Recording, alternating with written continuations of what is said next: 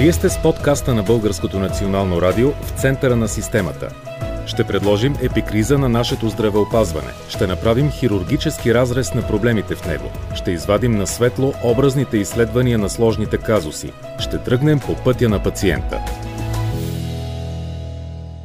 Фокусът в този епизод е специализираната извънболнична медицинска помощ. Специален гост на подкаста е доцент Галинка Павлова. Доцент Павлова към момента е доцент в факултета по обществено здраве към Медицински университет София, катедра здравна политика и менеджмент. Тя е част от екипа специалисти и управител на ДКЦ 5 във Варна Света Екатерина. Вие сте много ден лекар. Вие сте много ден човек и общественик с много задълбочено внимание към темите в българското здравеопазване. Вие сте бивш заместник председател на Българ Българския лекарски съюз с ресор именно извънболнична медицинска помощ. Можем ли да очертаем последните три години какво се случи с българското здравеопазване? Смени на кабинети, съответно много по-чести смени на министри на здравеопазването. Задавате ми един колкото труден, толкова и лесен въпрос.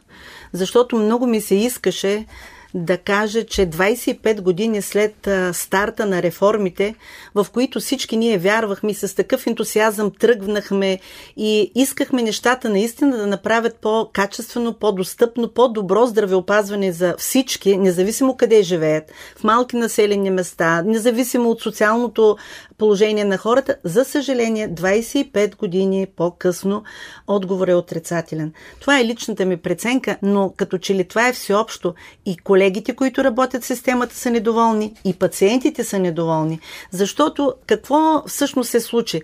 Имаме един нормативен хаос, промени непрекъснато, които се правят на парче, както се казва. Те не кореспондират помежду си.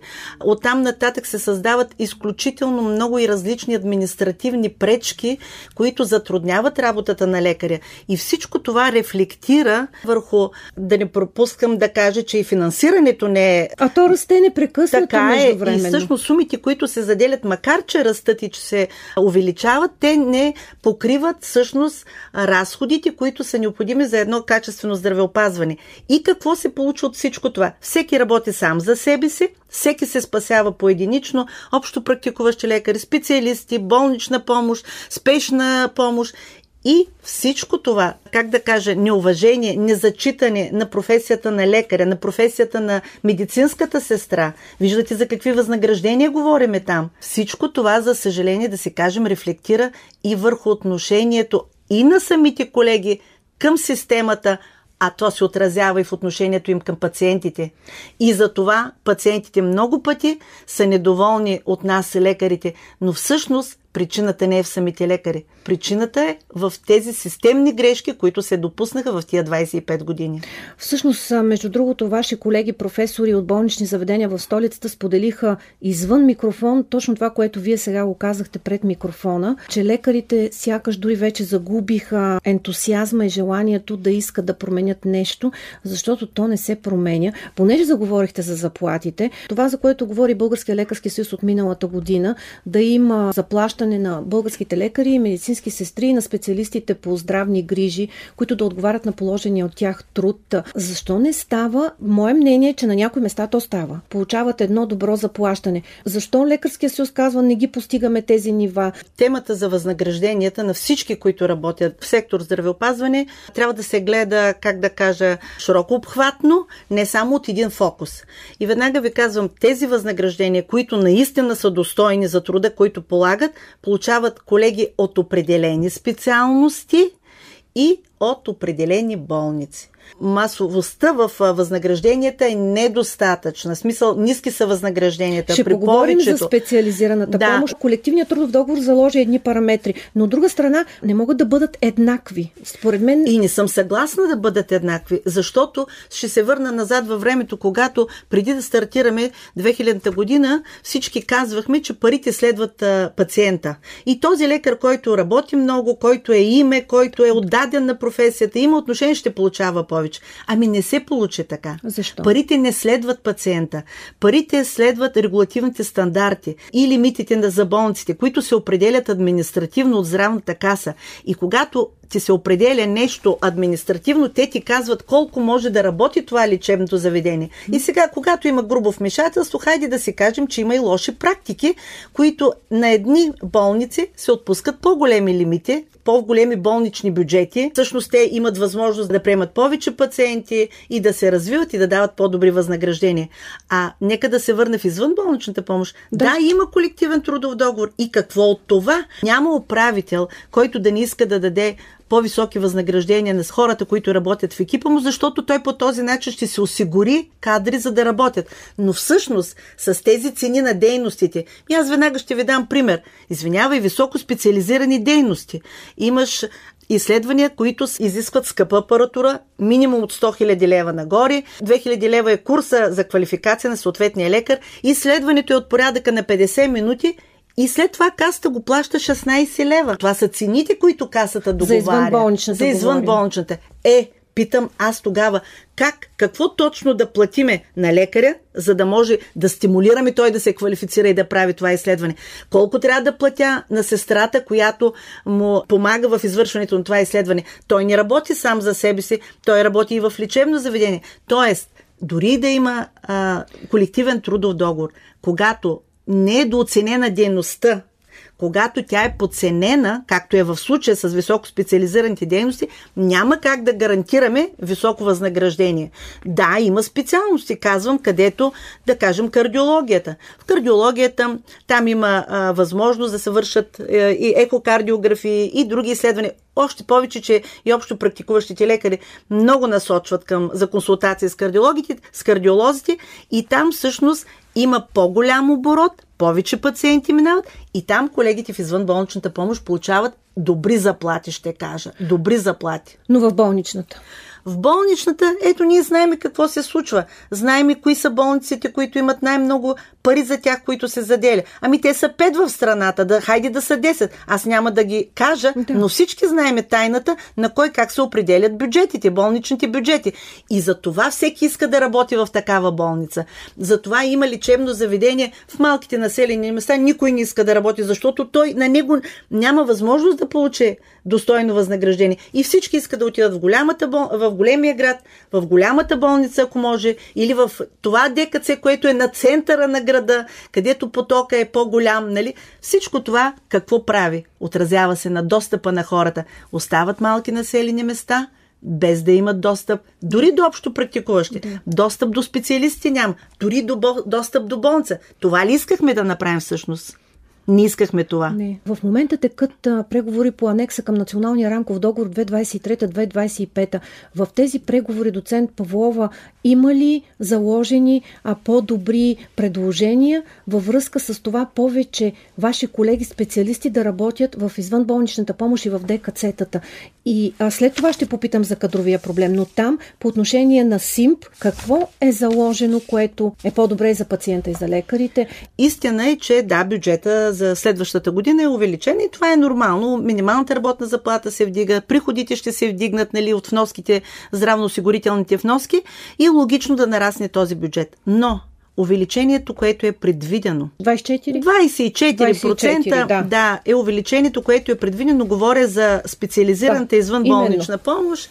Така, а, това увеличение всъщност какво позволи на Лекарския съюз да договори? Вижте, обемите се запазват същите. Така, за да могат да се вдигнат леко цените. Примерно прегледа от, да кажем, 40 лева ще стане 46 лева първичния преглед. При специалист Но ведна... При специалист. Но веднага ви давам пример за вторичния преглед от 15 лева 17 лева. Нали? 2 Само лева. 2 лева. Точно да. така. И за всички тези, които ви говорих за високо специализираните дейности, които ви дадах пример с какви са цените, нали? примерно на енцефалографията, на електромиографията, там увеличението е едва с 10%. От 16 лева, нали, от 16,05... Дайте пример, да, за 16,05 е всъщност изследването електромиография и енцефалография. 16,05. Като сложите 10%, още лев и 60. Лев и 60. Меч, то е смешно 8. за 18 лева. И какво се получи? Масово, казвам масово, лекарите отказват, това го, тези изследвания ги извършват невролозите, те отказват да ги правят по линия на здравната каса. И когато не се извършват, или пациента трябва да се плати това е другия проблем на системата, който, до който стигнахме. 48% хората да доплащат. Доплащат. И не е редно, и не е коректно, защото хората казват, значи аз съм коректен, аз съм си плащам здравните осигуровки върху възнагражденията, които получавам и след това трябва да доплащам близо 50%. И тук отново е проблем на държавата. Първо, че солидарният модел се загуби, защото има много хора, които не се осигуряват, дори хора с възможности. И когато иска да влезе в системата, плаща за 5 години и влиза, което не би трябвало да се допуска. И харчи някакъв много голям ресурс, примерно, защото обикновено ресурс, тогава му се налага. Да, когато наистина нещата са сериозни. Аз искам още един пример да ви дам. А, това, което е ехографското изследване на млечна железа. Да, да. Значи, това е а, изследване, което се назначава от общо практикуващите лекари във връзка с профилактиката за ранна диагностика на рака на гърдата. По същата причина, поради това, че цената е недостатъчна, ниска, колегите казват, работя само два дена, два часа по линия с касата. И са пълни часовете. От всичко е пълно, но кеш платено, когато е изследването в кеш. Пациента получава това направление от общо практикуващия, обикаля, обикаля, търси, минава един месец, това направление изтича. изтича. Да.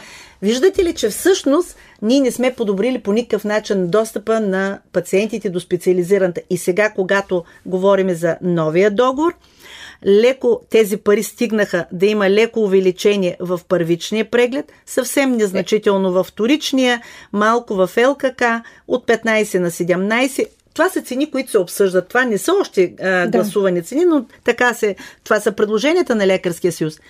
И това, което казах за ВСД-тата, много малко, 10%, което е смешно, за полевче 2 да се вдигне. Това ще бъде големия проблем в следващите години. Високо специализираната дейност. Вместо ние да правим така, че бързо да правим диагнозата, да не се налага да влиза в болница и пациента, пациента да не обикаля. И да не обикаля, ние точно това направихме. За да постигнем това, което трябва, не трябва поне двоен бюджет. Не може Симпа да има 12% от общия бюджет за здравеопазване. Навсякъде другаде е 15% и повече. Нали? Идеята е да се увеличават парите, и бюджета да става все по-голям. Всъщност в Симпа тази година в бюджета ви е около половин милион. Така 500 е, и да, няколко. Да. От това, което чух, казахте няколко много важни неща. Именно от това се оплакват пациентите в търсене на час през специалист по здравна каса, че докато го търсят и часовете са запълнени, направлението изтича. Всъщност, защо хората не ходят на специалист в извънболничната помощ? Защото за, едва ли не за под 20 лева на теб трябва лекаря а, да си отдели време да ти направи едно наистина сложно, високо специализирано изследване. Веднъж да го направи, втори път да го разчете. Точно така и да сложи подписа си, да поеме отговорността за диагнозата, която поставя. Защото това не е просто да прегледаш нещо, нали, ей така, нали, отгоре-отгоре. Това е изследване и след това задълбочена интерпретация на колега, който е специализирал за това. Не е просто лекар. Той се е квалифицирал допълнително. И веднага ви давам всичките тези неща до какви а, лоши практики водят. Да. Например, а, трябва да се направи на пациента, да кажем, скенер, изследване за да, скенер. също много важна тема или ядрено-магнитна Или ядрено-магнитна. Ще... Конкретен пример от моята практика на управител. Чука на вратата, идва пациент и казва, ако обичате, върнете ми направлението за ортопед, с което се е прегледал и да ми стурнирате касовия бон за потребителската такса. И аз го питам, защо, какво се случи, не сте доволен от прегледа или как... Не, не, казва той. Много съм доволен и така суперлативи за лекаря. Но а, вашия колега прецени, че трябва да ми бъде направено изследване скенер, но вашето лечебно заведение няма регулативен стандарт. Регулативните стандарти те дават брой пари, парите дават, в които ти назначаваш изследванията. И когато те свършат, имаш право да ги надвишиш с 10%. Но това Без е за 3 месече. За 3 месече. Да, за 3 месече. Така? Но случай, в случай, конкретния случай, ние сме ги надвишили, ние нямаме възможност да назначим, защото ако ги назначим, нито бива плащано на лекаря прегледа, има и санкции. Какво трябва и да направи пациента? Това обяснявам. Пациента е принуден а, той казва, аз ще търся къде има в града все още не изчерпан лимит. Значи той не избира лекаря. Той не избира лечебното заведение. Аз ще ви кажа и каква друга лоша практика се случва. Малко като... Случва се, когато лекаря иска да помогне на пациента, защото е притеснен, Сега, аз знам какво ще кажа и как ще скандализирам слушателите. Пише се диагноза, с която пациента се хоспитализира, да. за да му се направи изследването. Безплатно. А смисъл да се поеме по, ли, по линия на път, клиничната пътека. Но след това, излизайки от болницата, той вече излиза с фалшива диагноза, с диагноза, която а, да оправдае назначаването на, на това изследване. И оттам нататък да не кажем, че това води след себе си до други загуби. Изкривяване на статистиката. Изслед, статистиката. Втори път, вместо изследването да се извърши в извънболничната помощ, примерно за 300-400 лева, пътеката е 1000 и няколко. Да не говоря, че той излиза с болничен, след като е бил в болницата, а дори може до 6 месеца примерно, да има претенции, нали? И след това даже и да отиде на тел. Вижте какво едно такова нещо до какво води. Да. Тоест, трябва да има достатъчно, достатъчно възможност на лекарите в СИМП, за да могат бързо да диагностицират, бързо да слагат диагнозата, бързо да лекуват и няма защо хората да се лутат и да влизат в болници. И тук, като казвам за болници, пък трябва да мислим и за а, амбулаторните процедури. Кажете още сега за ами- амбулаторните ами... и за тази идея на Лекарския съюз, по-скоро на Националното сдружение на общо практикуващите лекари, да има възможност по определени критерии в тежки случаи ядрено-магнитен резонанс да се назначи през личния лекар. Ядрено-магнитният резонанс е едно скъпо изследване, което към момента се назначава само от лекарите в специализирана извънболнична помощ и всеки месец касата отпуска на лечеб лечебното заведение определен брой изследвания. И това е не повече от 4-5.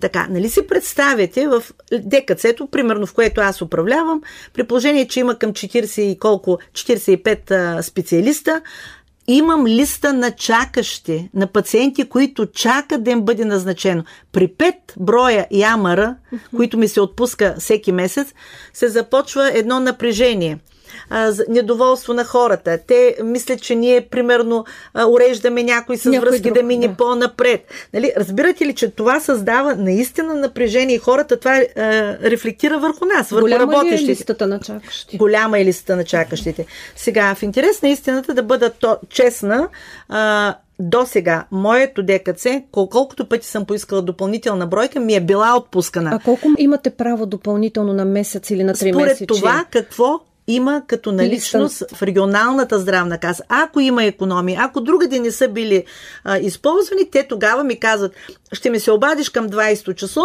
ако има възможност, ще ти пусна още, което се изслучва, говоря за Варна, за регионалната каса във Варна.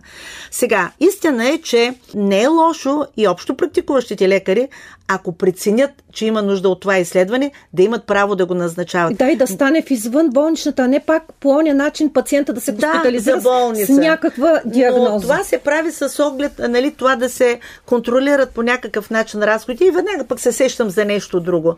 А, на колегите общо практикуващи лекари, здравната каса така разпредели, че им даде възможност за ехокардиография, това е високо специализирана да. дейност, даде две трети, значи парите за ехокардиография, според обемите, които са да. изпълнени, две трети от тях като брой изследване ги даде при общо практикуващите лекари. Добре ли е това? Това не е добре. Веднага обяснявам защо. И знаете ли какво се получи? Това, това, го, смениха, в... 20... това го смениха в 23-та година. Нали, в 23-та година. И стана следното нещо. Когато ле... пациента идва при а, кардиолога, кардиолога го преглежда и прецени, че трябва да му направи изследването. Но ние нямаме лимит. Защото са ни отрязали mm-hmm. и са ги пренасочили. И трябва по а, това, както касата го вижда, ние да върнем пациента на общо практикуващия да. И той тогава да му даде направление за ехокардиография. Сега, това не би трябвало да футболизираме пациентите по този начин. Вижте, всичките примери, които ги давам, това са примери от практиката, за да покажа, че има проблем, системен проблем. В организацията е проблема, в начина по който функционира системата, в нормативната база. В... След това идва финансирането. Ако ние подредим нещата вътре, взаимоотношенията между различните звена, ако, ако щете наредбите сложим в ред, искам да ви кажа, че ще се усети и от пациенти, и от лекари значително подобрение на организацията и дейността въобще на здравеопазването. Точно за това ли, доцент Павлова, всъщност съвсем наскоро създадохте това Национално сдружение на лечебните заведения за специализирана извънболнична медицинска помощ? Да. С а, тази цел ли? Точно за това и аз се държа да отбележа, че това е сдружение на лечебните заведения. Да, и аз така Защото, а, вижте, лечебните заведения не са само лекарите. Ние не можем без професионалистите по здравни грижи. Ние не можем без а, другите служители, които подпомагат дейността, защото ако искаме качество на медицинската услуга, не може един лекар, извинявайте, има такива практики, а, той е и сестра, той и сам си почиства кабинета. За какво говориме? Mm-hmm. За какво говориме? Масово стана, да, защото има дефицит на професионалисти по здравни грижи, масово стана да се назначават а, близки, познати, които нямат медицинско образование. В извънболничната В извънболничната Нещо помощ. да помагат, да напишат нещо. практикуващите. Едва ли не като секретарки. Точно, които въвеждат, да, те са нати с а, информационните системи, нали, и въвеждат на компютър, но Друга е функцията на медицинската сестра в кабинета. Аз казвам медицинска сестра по-общо, нали? Включвам вътре всички, които работят тази професия. Нали? Тя трябва да работи с пациента и да му обяснява, и да го а, и за превенция, и да му обяснява нещата, да подпомага и, и да лекаря. подпомага лекаря. Да. За съжаление, това се отрази на качеството. Ние в момента имаме едни регистратори в Има кабинетите. такива случаи, да. да, за съжаление е така. А чисто законово разрешено ли? е? Да, никой не ти забранява да вземеш на работа. Няма никъде записано изрично, че трябва да имаш в кабинета и, примерно, медицинска сестра или професионалист по здравни грижи. И това се Не, получава. въпросът е да вземеш такъв, който е без Да. медицинско образование. Да, Дали е раз- нарушение? не е забранено и затова е разрешено. Та да се върна на темата. За това говорим за лечебните заведения и за това за СИМП, защото, вижте, Имаме, знаете, вие го казахте, извънболнична помощ с първична специализирана и болнична помощ. Всяка, всяко ниво в тази пирамида, която от началото си мислихме, че така ще бъде изградена структурата, функционалната структура на системата, си има специфики. И точно защото ние познаваме и всеки ден сме в кабинети и се сблъскваме с тези проблеми, мислим, че можем да бъдем много полезни и да дадем своите предложения за промяна. Тръгвам и пак казвам в нормативната база, защото рамковия договор стъпва на наредбите.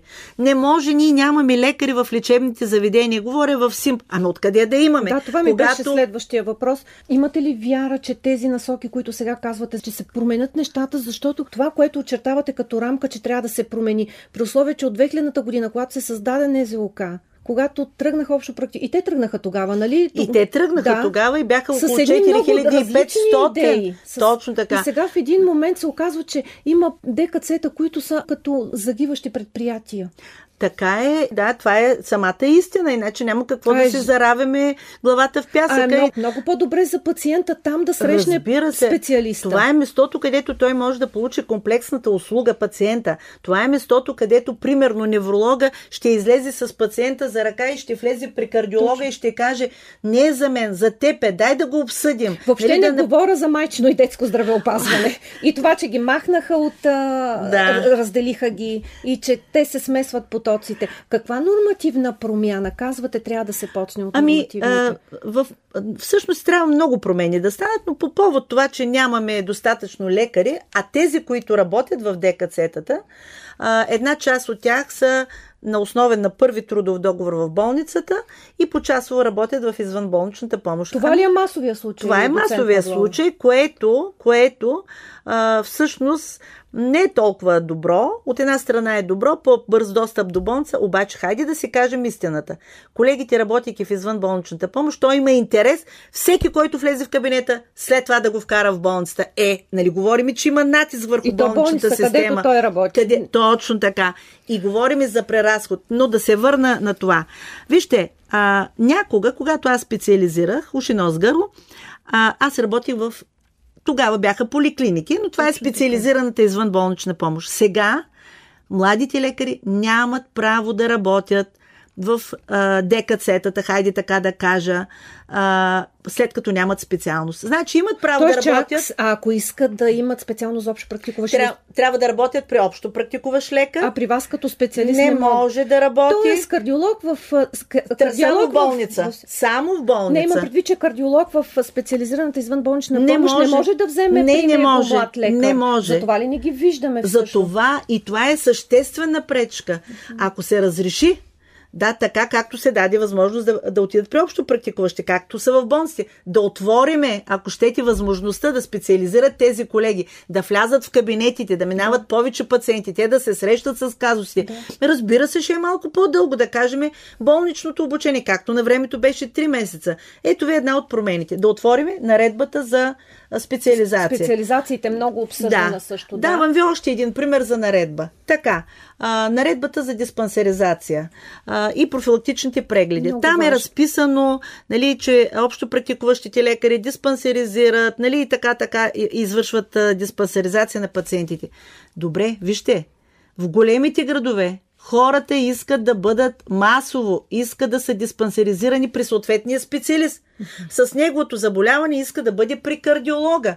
И той. И това е а, нормално, нали? И това би трябвало да е нормално. Да. И ако се върна на принципа, който беше основополагащ, парите следват пациента, пациента избира. Тогава дайте да дадем възможност да отворим наредбата и да кажем, нали, ако пациента иска да бъде диспансеризиран при кардиолога, или нека да, или ендокринолога, или нефролога, аз давам просто да. един пример, нека той да избере при кого, на кого има доверие. Който го следи. Разбира се, повече. точно така. Не само това, има и други наредби, които трябва да се променят. Нали? Тези аз... промени и с телк ли са обвързани? И с телк. А, ето пък за телк. Сега се сещам да. за нещо друго да, да ви кажа. А, специ... Всъщност има а, така наречените обща телк комисия, ЛКК комисия ЛКК. и специализирана ЛКК комисия. Mm-hmm. Председател на общата ЛКК комисия може да бъде единствено и само лекар, който има специалност вътрешни болести. Михайде, познайте сега, дали вече има лекари, Състав. които работят с тази специалност. В моето ДКЦ тази, която работи с тази специалност и оглавява, е вече на 74 години. защото знае, тази да. специалност вече а, се даде възможност директно да се получава да тясна специалност и никой или много малко са тези, които специализират вътрешни И не записват. И не я записват. И... и всъщност какво правим? Ето ви нещо, което също трябва да се пипне и да се промени. И за това и а, липсата на лекари в а, телковете. И в телковите, а да не говорим пък за възнагражденията там, които са смешни, обидни и т.н. Аз ще ви питам за възнагражденията на, в специализираната извънболничната помощ. Добри ли са, не са ли? А, зависи от това къде се намира лечебното заведение и каква специалност. Значи в моето ДКЦ, казвам моето, защото познавам да, възнагражденията. Да. Извинявайте, има възнаграждение от порядъка на а, 2000 лева до порядъка на 7000 лева. Нали? Много е различно. Различно, да. различно е първо а, нали, тази специалност, нали, дали се правят две седета по нея, нали, защото като ги пуснем платени тези ВСД-та, влизат повече пари. И съответно Има той взима да, и, и повече. После другото, което е, че ДКЦ-то, в което съм аз, ние много работим и по а, профилактични прегледи, по предприятия, което всъщност ни дава един голям ресурс, който можем да си позволим да го дадем на хората като възнаграждение. Но това е в големия град, в един малък град, където няма бизнес, няма на кой те да направят профилактични прегледи, където няма лекари. Какви възнаграждения? То да. хора няма. Но според мен, държавата трябва да каже това, това, това населено място. Не можем да ги оставим без медицинска помощ. На тях ще им гарантираме възнагражденията. Някакви, да определят някакви възнаграждения. И всъщност да, съгласна съм, че някой ще скочи сега и ще каже, ма това е социалистическо. Да, защо ги спасяваме? Да. Няма такива неща. Значи, вижте, никой не е виновен, че се е родил в малкото населено место. Ви какво искаме ни държавата? Ние унищожихме училищата, унищожихме читалищата, унищожихме лечебните заведения в малките населени места. малко просперират Така, и сега години. всички ще ги събираме в големия град ли? Ма, само София ли е? София, Пловдив и Варна и Бургас ли? Това ли са само където ще живеят хората? Друго другото ще го обезлюдим. Проработи ли според вас електронното здравеопазване, прословутото електронно пациентско досие? Родителите трябва ли да заплащат медицинската бележка? Има ли регламент колко струва? Хората разбирам, че са много незапознати, когато трябва да се изкарат бележка за шофьорска книжка медицинска. Много неща запитахте. Да, с електронното здравеопазване ами, и националната здравно-информационна система. Така, тя не работи. Тя не работи. Една добра идея, която ние подкрепяме, която приветстваме, която искаме да се случи, на практика стръгна лошо и това създаде, как да кажа, отрицателно отношение и на работещи, и на пациентите. Или очакваме а, да се развият нещата Дай Боже, добре. дай Боже, те не си говорят системите, те, те не се виждат, те не се разпознават, не си говорят. Аз пък ви давам пример, на, в ДКЦ-то единия ден от сутринта до вечерта нямаше ток. И понеже няма ток, ние не можем да извикаме от Ензис, нали, съответно така наречения номер на РН, за да можем да издадем амбулаторен лист и да преглеждаме. Това са пациенти, които са си записали часовете. Те чакат нервничат, възмущават се от това, че лекаря не ги преглежда. Той е в кабинета, но няма как да ги прегледа. Тук, да. В същото време има хора, пациенти, които на следващия ден, примерно, ще отиват на телк. Други, които искат протокол за лекарства, диабетици. И всичко това създава напрежение. Какво е решението, което да направя? Казвам ви, аз Кажете като управител се чудих как да постъпя. Казвам, няма да връщате пациентите. Ще пишем на обикновени листи, и утре ще изтегляме номера, нали? И ще ги въвеждаме На утре. в Но ние ги въвеждаме в следващия ден. Да, това ще да кажа. И сега, след това, прибирайки се, аз не върнах никой, и следващия ден си казвам, добре, хубаво, ама добре, нещо се случи с този с някой пациент вечерта. Всичко става. А вие на 16 сте го писали, че той е че здрав. той е бил в кабинета и сме го прегледали. Разбирате ли? Може да влезете а, буквално точно. в криминална За това ви ситуация. Казвам, че не са измислени нещата, а могат да бъдат измислени. А, толкова за системата. Искам досието, да ви питам, да, кажете за Ние досието. не виждаме какво има Виждате в досието. Да. Ние не виждат, специалистите не виждат.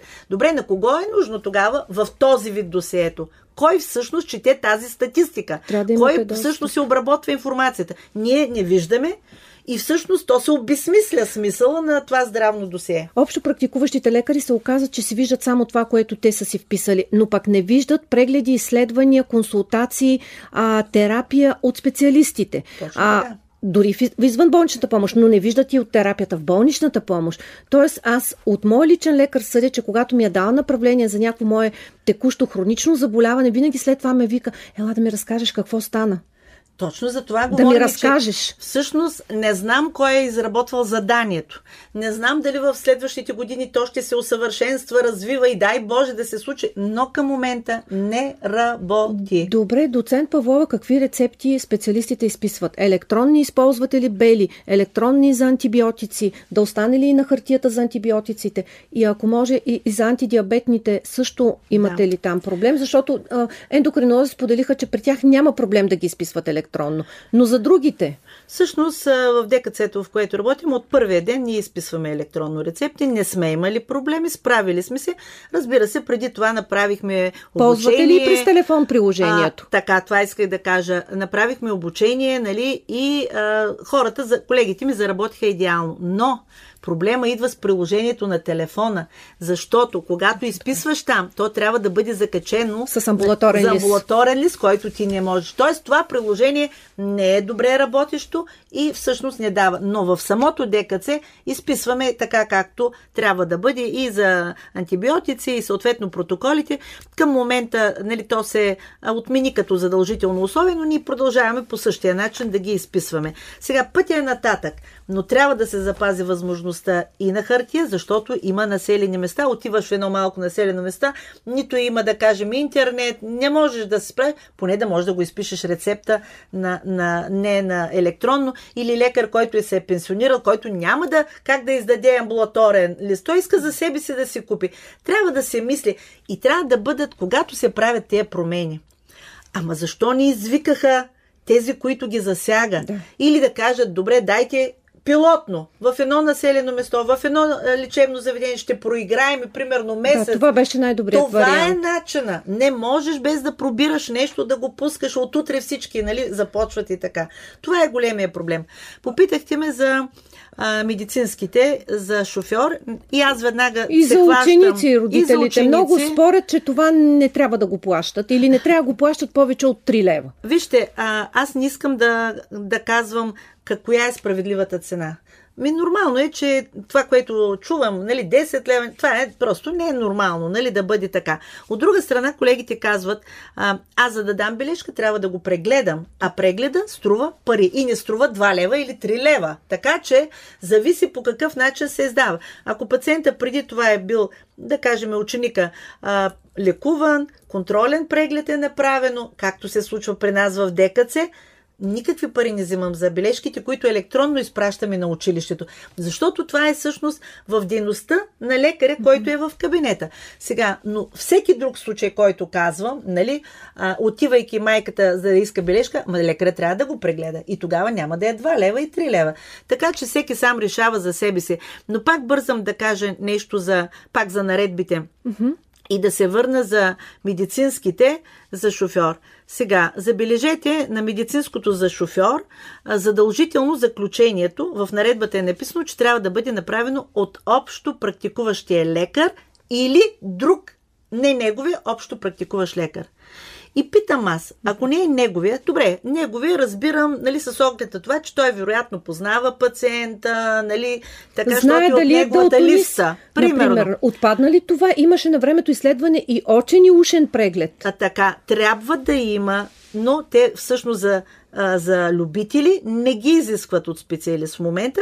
Общо практикуващия пише за всичко БО, БО, примерно без е особености, окей, да, да. окей, и се подписва. Въпросът е за заключението. Това искам да ви обясня. А, ако не е при твоя общо практикуващ лекар, защо другия общо практикуващ лекар, неговия подпис и неговата отговорност да има по-голяма тежест, отколкото лекаря в ДКЦ-то, който е вътрешни болести? До сега работихме по този начин. А защо има, хора- по-голяма тежест? Ами защото в наредбата, ли? в Да. наредбата пише, че трябва да е общо практикуващ Да. или друг. Или друг. И всъщност какво се получа? Казвам ви, идват хора да работят от другия край на България, от Видин, от Враца, дошъл лятото да работи във Варна. Трябва да се смени медицинско, а, това, книжката, да кажем, му трябва медицинско. Значи той не отива при своя личен лекар. В родния той град. отива при друг. Няма да би пътя до, до Видин или до Враца Така. Ли, личният лекар му взема такса за това заключение, няма да коментирам колко е. И питам аз, защо това не може да бъде направено при лекаря, който е, да кажем, е терапевта. Да. Ето ви още една Да. нормативна недомислица. Защо? Всъщност, кого противопоставяме ни сега? Нали, разбирате ли? Това Да. пречи на работата. Пречи на работата това. Доцент Павлова, имате ли мнение по отношение на това, че непрекъснато се удължава срока за забрана на износ на инсулин и инсулинови продукти? Трудно ми е да... Така, не бих искала Разбира да се, бъда... това е в областта да. на ендокринолозите. Не само, да, и повече и в лекарствоснабдяването, което е много специфично. Защото ендокринолозите са до толкова, че те да назначат, да проконтролират и приложението, ползването и съответно по какъв начин се а, нали, понася лечението. Докато това е съвсем друга, това е а, лекарствоснабдяване, съвсем друга дисциплина. Ами аз определено смятам, че няма специалисти в тази област, защото а, това е наистина сложна материя. А, първо да можеш да договаряш това, което се случваме и после наистина мисля, че контрола е занижен. Това е моето мнение. По отношение е на занижен. изписването По, по или на- отношение, не, по отношение на а, разпределението в а, страната, Да. по аптеките, на това, което влиза, на отчетността нали, на аптеките, какво е дадено, на кой е дадено, колко е дадено, складовите, оттам за износа навън. Всъщност големите неща не се случват в кабинетите. и няма стратегия с колко да То- се снабди държавата инсулин, така че пациентите, аз това, Това, казвам. според мен. Значи, то, то трябва наистина един цял отдел да работи Планиране. само това. Планиране, точно така. Отново остана възможността от миналата година да се разкриват нови болници, а също и отпаднат да има централизирано договаряне на търговете за онколекарства. Една много хубава идея за централизирано договаряне на търговете за онколекарствата, защото знаем, че това са най-скъпо струващите лекарства и там обикновено могат да станат най-големите, как да кажа, далавери. И стават. И става. Нека да, да си казваме нещата както, и да, както да. са. И всъщност това е, ако щете, аз ще се върна на темата за обществените поръчки, които да, за частните да. болници не въжат. То е същото и да. когато е за лекарство снабдяването и за така. След като Народното събрание а, гласува да няма обществени поръчки, да. то тогава трябваше нормативно да бъдат задължени и да им се каже, окей, няма да провеждате обществена поръчка. За частните искате, болници за частните, говорим. но ще ви бъдат изплащани лекарствата на по цената, която са постигнати в притърга в държавните болници. Да. Ако искате, ви ги купувайте на каквато цена искате. Нали? Точно Но ние ви плащаме до Толкова. тази цена. Оттам нататък не. И всъщност трябва да има централизиран търг, защото от една страна ще се постигне по-ниска цена, тогава ще имате, ако щете, и представа и за количества, и за разпределение. Но пък има и възможности за други неща, когато един държи цялата сума за този търг, знаем за какво се да. случва също да. в тази и държава. Това е друга опасност. Но... Това е също опасност, но, но пък финансовия има... ресурс ще бъде малко по-добре контролиран. И контролиран. Това е важно. Думата е контрол. Контрол е думата, която на практика не се случва ефективно в страната. И понеже ме попитахте за... За нови болници. Да. Нови болници, аз веднага ще ви кажа. А, Помните ли, винаги сме казвали, не помните ли, всички казват, нали, конкуренцията е двигател, да. конкуренцията развива, така не и всички говорим, дайте много каси, нали, конкуренция. Добре, когато стартира здравната реформа, казахме, ще има лечебни заведения, да кажем, в специализираната и болници. В един момент обаче и общо практикуващи. В един момент какво се оказа? Болниците, защото те са с най-силното лоби, там са най-много пари, там са частните Точно болници, така. натиснаха парламента, промениха нещата, всички се направиха ДКЦ-та. Да. И, и медицински центрове. И медицински центрове, точно така. Заработиха, т.е. взимат пари и от второто ниво mm-hmm. на а, системата. Лекарите им работят в болницата, преглеждат там пациентите. И през топлата връзка отиват. Отчитат, дори да. не отиват, гледат да. го горе в отделението. Тогава ние от Симпа реагирахме и казахме, mm-hmm. нали, не давайте възможност за други. Не давайте не ни послушаха, защото ние сме, не сме толкова силни. Сега обаче болниците, когато станаха толкова много и частните, хоп, държавните болници и другите скокнеха и казаха, хайде да спрем до тук с разкриването на нови болници. Кога са искрени? Кога са искрени? Да. Всъщност, Кога... болници ще се разкриват. Но истината е, че здравеопазването не е свободен пазар. Това е квази пазар. И не може без регулации. Защото всъщност ето това парчето, баницата, нали, дето казваме, когато се разпределя, едно е да се разпредели на 300 болници, 360 болници, друго е тия пари да се разпределят, да кажем, на 200 болници. Примерно, така както се получи и в специализираната извънболнична и ще се върна, говорихме от начало, 4500 джипита, по-нагоре по-малко специалисти, най-нагоре високо специализираните дейности болници, пирамидата. Какво стана сега? 3800 около са общо практикуващи, 17 000 и нещо са лекарите, които имат договор в СИМП. Значи тя се деформира, тази пирамида. Парите всъщност, тези, които са за СИМП, са равни на парите в ПИМП, в първичната извънболнична помощ. Когато разделиш повече. обаче, точно така, на по-малко лекари, тогава приходите в една практика на общо практикуващ са по-добри, по-нормални. Не казвам, че са високи, но когато ги разделиш тези пари, говорим за средна стойност, нали? А, в Симпа и за това Симпа не се развива. Затова Симпа не е готов, не е готов да поеме амбулаторните процедури. Инфраструк... Е, нали са повече, доцент Павлова? Като Инфраструктурата не отговаря. Ние сградите трябва да бъдат санирани. Те трябва да... Вижте, а, за Да, тези... да, кажете, това е много важна тема, която почнахте. Действително. Да. А... Много голямо преобразуване трябва да има на сгради сградния фонд. Точно. Ние трябва да имаме леглови фонд, за да можем да... В момента това, което се пада по легло и 1,3 на лечебно заведение от, от СИМП. ДКЦ, МЦ, медико-диагностични центрове. Аз съм направила тази справка, съм я взела. С едно легло какво, какво ти, каква амбулаторна процедура ще извършваш? Сградите трябва да санират. Ми, вие знаете ли, че ДКЦ-та има още без сансьори? Зная.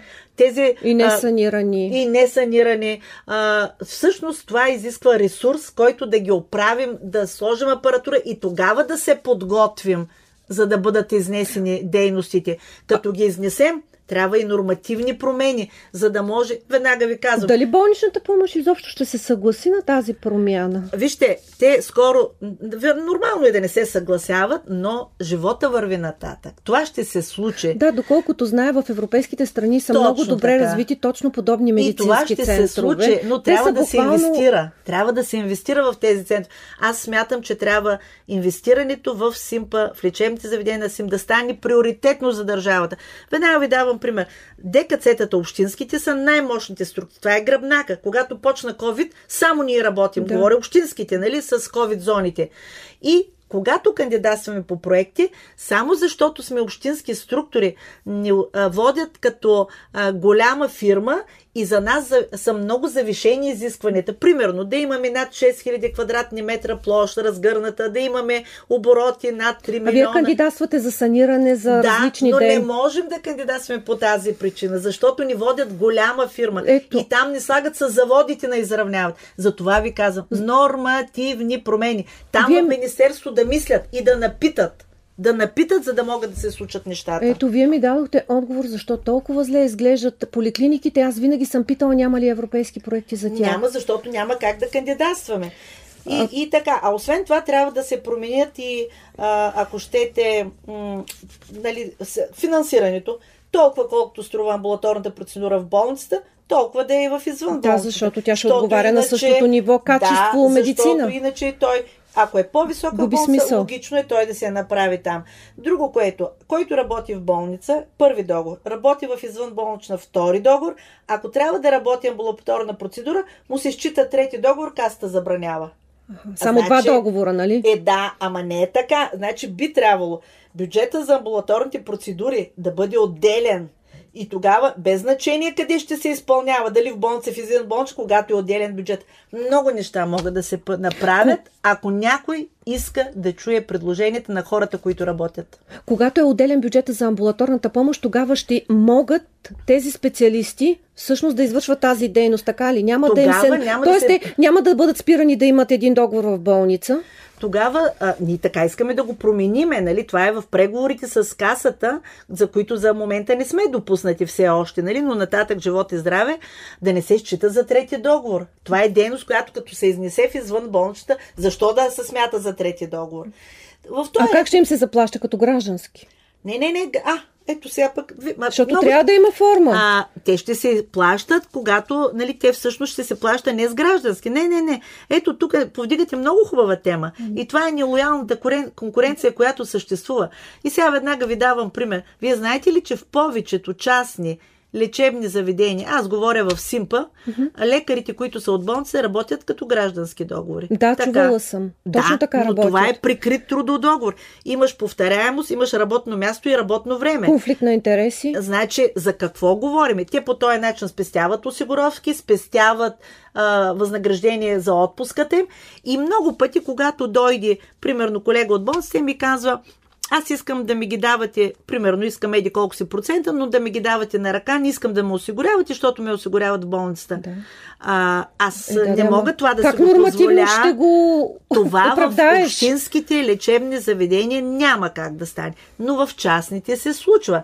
За това говоря. Лош контрол – лош контрол. Много неща можем да говорим по темата, Кажете, но времето виждам, че напредва. Не, в да. заключение да попитам с очакванията ви най-общо от следващ кабинет в Министерство на здравеопазването. Разбрахме, че до сегашният министр на здравеопазването всъщност иска да се оттегли. При ротацията най-вероятно ще има нов министр на здравеопазването.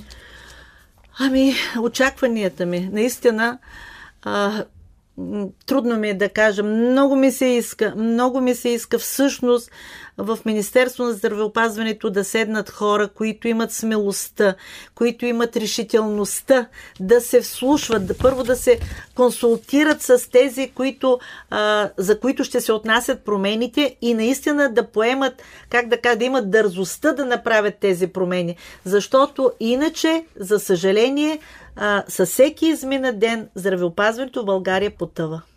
Много ви благодаря, доцент Павлова. Ще се надявам и на нови срещи. Специален гост в подкаста на Българското национално радио в този епизод беше доцент Галинка Павлова, управител на ДКЦ 5 във Варна Света Екатерина. Благодаря ви. И аз благодаря за поканата. Вие бяхте с подкаста на Българското национално радио в центъра на системата.